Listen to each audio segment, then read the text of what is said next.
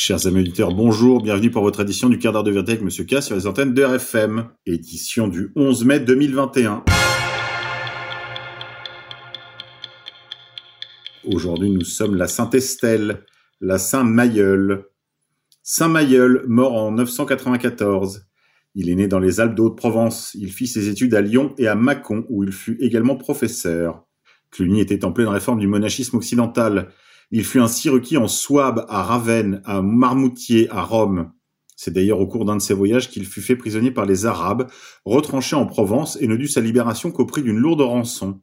Grand était son rayonnement dans tout l'Occident. Ami des rois et des papes, il refusa même de devenir pape. Il mourut à Souvigny, dans l'Allier.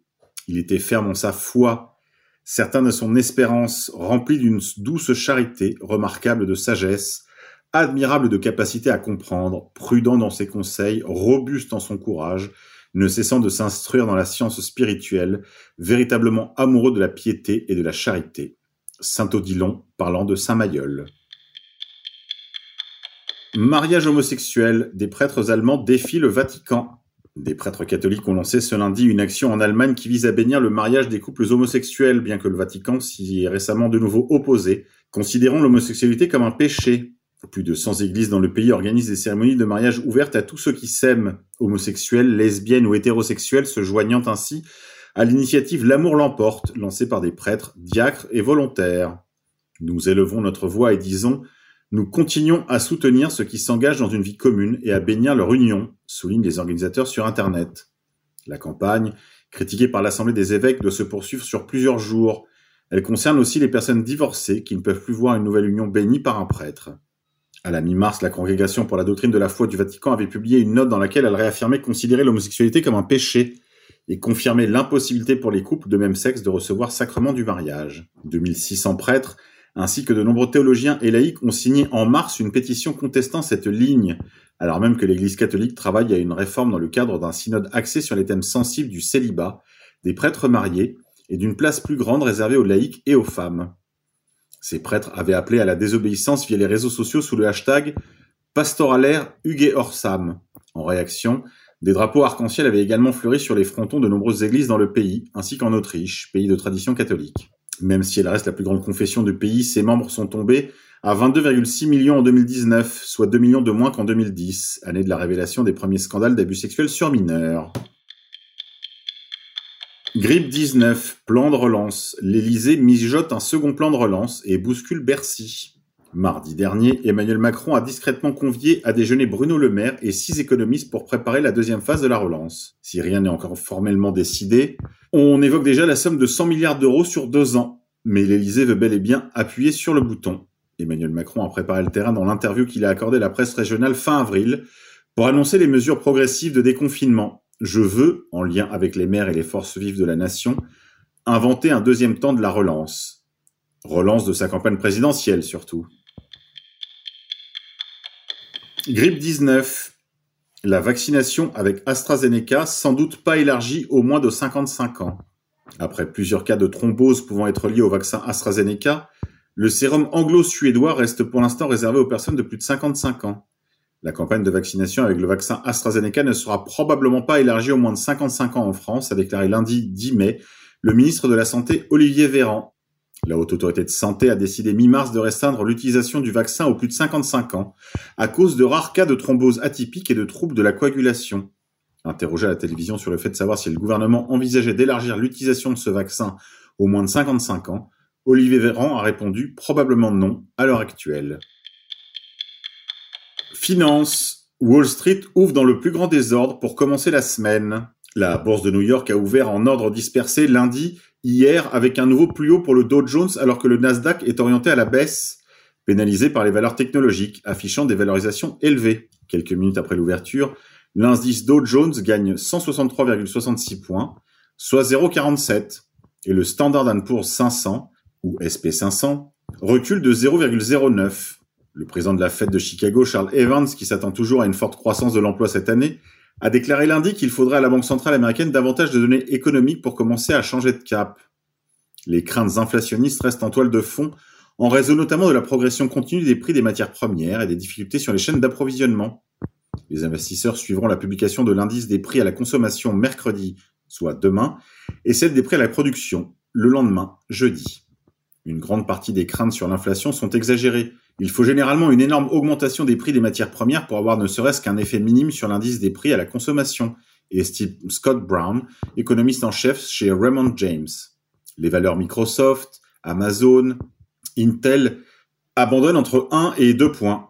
Les groupes miniers United States Steel, Freemark McMoran et Alcoa gagnent 4,64 points ou 5,93 points quant à eux, suite à la progression des baisses du cours du cuivre. Du côté des résultats, l'entreprise Tyson Food perd 2,46 points malgré le relèvement des objectifs du chiffre d'affaires annuel, ainsi que le groupe cosmétique Coty, qui chute de 6,72 points après la baisse de son chiffre d'affaires trimestriel. Voilà quelques valeurs à suivre. Buy the dip, acheter ce qui baisse. Ceci n'est pas un conseil financier. Justice. Michel Fourniret, tueur en série condamné à multiples reprises, est mort. En 2008, il avait été condamné à la perpétuité incompressible pour les meurtres de sept jeunes femmes commis entre 1987 et 2001, avant d'être à nouveau condamné à perpétuité en 2018 pour un assassinat crapuleux. Il avait été condamné deux fois à la perpétuité donc pour ses assassinats. Le tueur en série Michel Fourniret, surnommé l'ogre des Ardennes, est mort hier, lundi 10 mai, à l'âge de 79 ans, a annoncé le procureur de Paris Rémi Heitz à l'agence France Presse. Michel Fourniret, qui souffrait de problèmes cardiaques et de la maladie d'Alzheimer, était hospitalisé depuis le 28 avril dans cette unité dépendante du centre pénitentiaire de Fresnes. Une enquête a été ouverte pour recherche des causes de la mort, confiée au troisième district de police judiciaire, a annoncé le procureur. Cette ouverture d'enquête est une pratique systématique en cas de décès en milieu pénitentiaire, et une autopsie doit être pratiquée dans ce cadre, selon une source proche du dossier. Cette nouvelle est quand même très troublante lorsque l'on pense que euh, Carl Zero vient de sortir une revue où Michel Fourniret est en vedette américaine. Est-ce qu'on n'aurait pas cherché à le faire taire? C'est probable. Souvenez-vous, Michel Fourniret avait été évoqué par son fils ainsi que par son avocat comme étant lié au réseau maçonnique. Probablement que Michel Fourniret n'était pas qu'un prédateur, il était probablement aussi un pourvoyeur, un pourvoyeur de réseau. Tribune des militaires, Jean Castex dénonce une manœuvre de l'extrême droite. Tiens, encore une fois. Comme c'est commode. Jean Castex a qualifié de manœuvre politique de l'extrême droite une nouvelle tribune de militaires en active, mais anonyme, soutenue par une partie de la droite et Marine Le Pen, qui alerte sur le risque d'une guerre civile en France. Ce texte, publié dimanche soir sous forme de pétition par Valeurs Actuelles, qui est d'ailleurs disponible sur leur site pour être signé par les lecteurs, paraît moins de trois semaines après la publication dans le même hebdomadaire d'une première tribune de généraux, dont certains sont menacés de sanctions. Ils dénonçaient le délitement de la France et se disaient prêts à soutenir les politiques qui œuvreraient contre. Cette fois, ceux qui se présentent comme des militaires récemment entrés dans la carrière et dont certains ont connu le feu ennemi, au Mali, en Afghanistan ou en Centrafrique, dénoncent ce qu'ils perçoivent comme la guerre civile qui couve mais on ne connaît ni le nombre ni l'identité de ces militaires qui lancent un appel à la survie du pays. C'est une tribune politique d'extrême droite.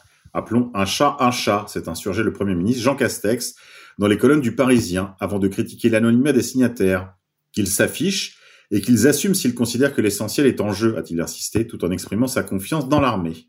Il y a un risque de guerre civile qui couvre dans le pays, a estimé pour sa part la candidate à l'Élysée et chef du Rassemblement national Marine Le Pen, en reprenant les mêmes termes que la deuxième tribune et en invitant ses signataires à la rejoindre, comme pour la première.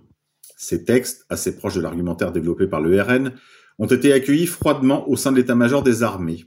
Le ministre des Armées, Florence Parly, a quant à elle dénoncé une grossière machination politique. Cette tribune utilise toute la rhétorique, le vocabulaire, le ton, les références qui sont celles de l'extrême droite, a-t-elle déclaré sur BFM TV. Le ministre de l'Intérieur, quant à lui, Gérald Darmanin, parle d'une grossière manœuvre à l'approche des élections régionales et présidentielles, accusant les auteurs de faire de la politique.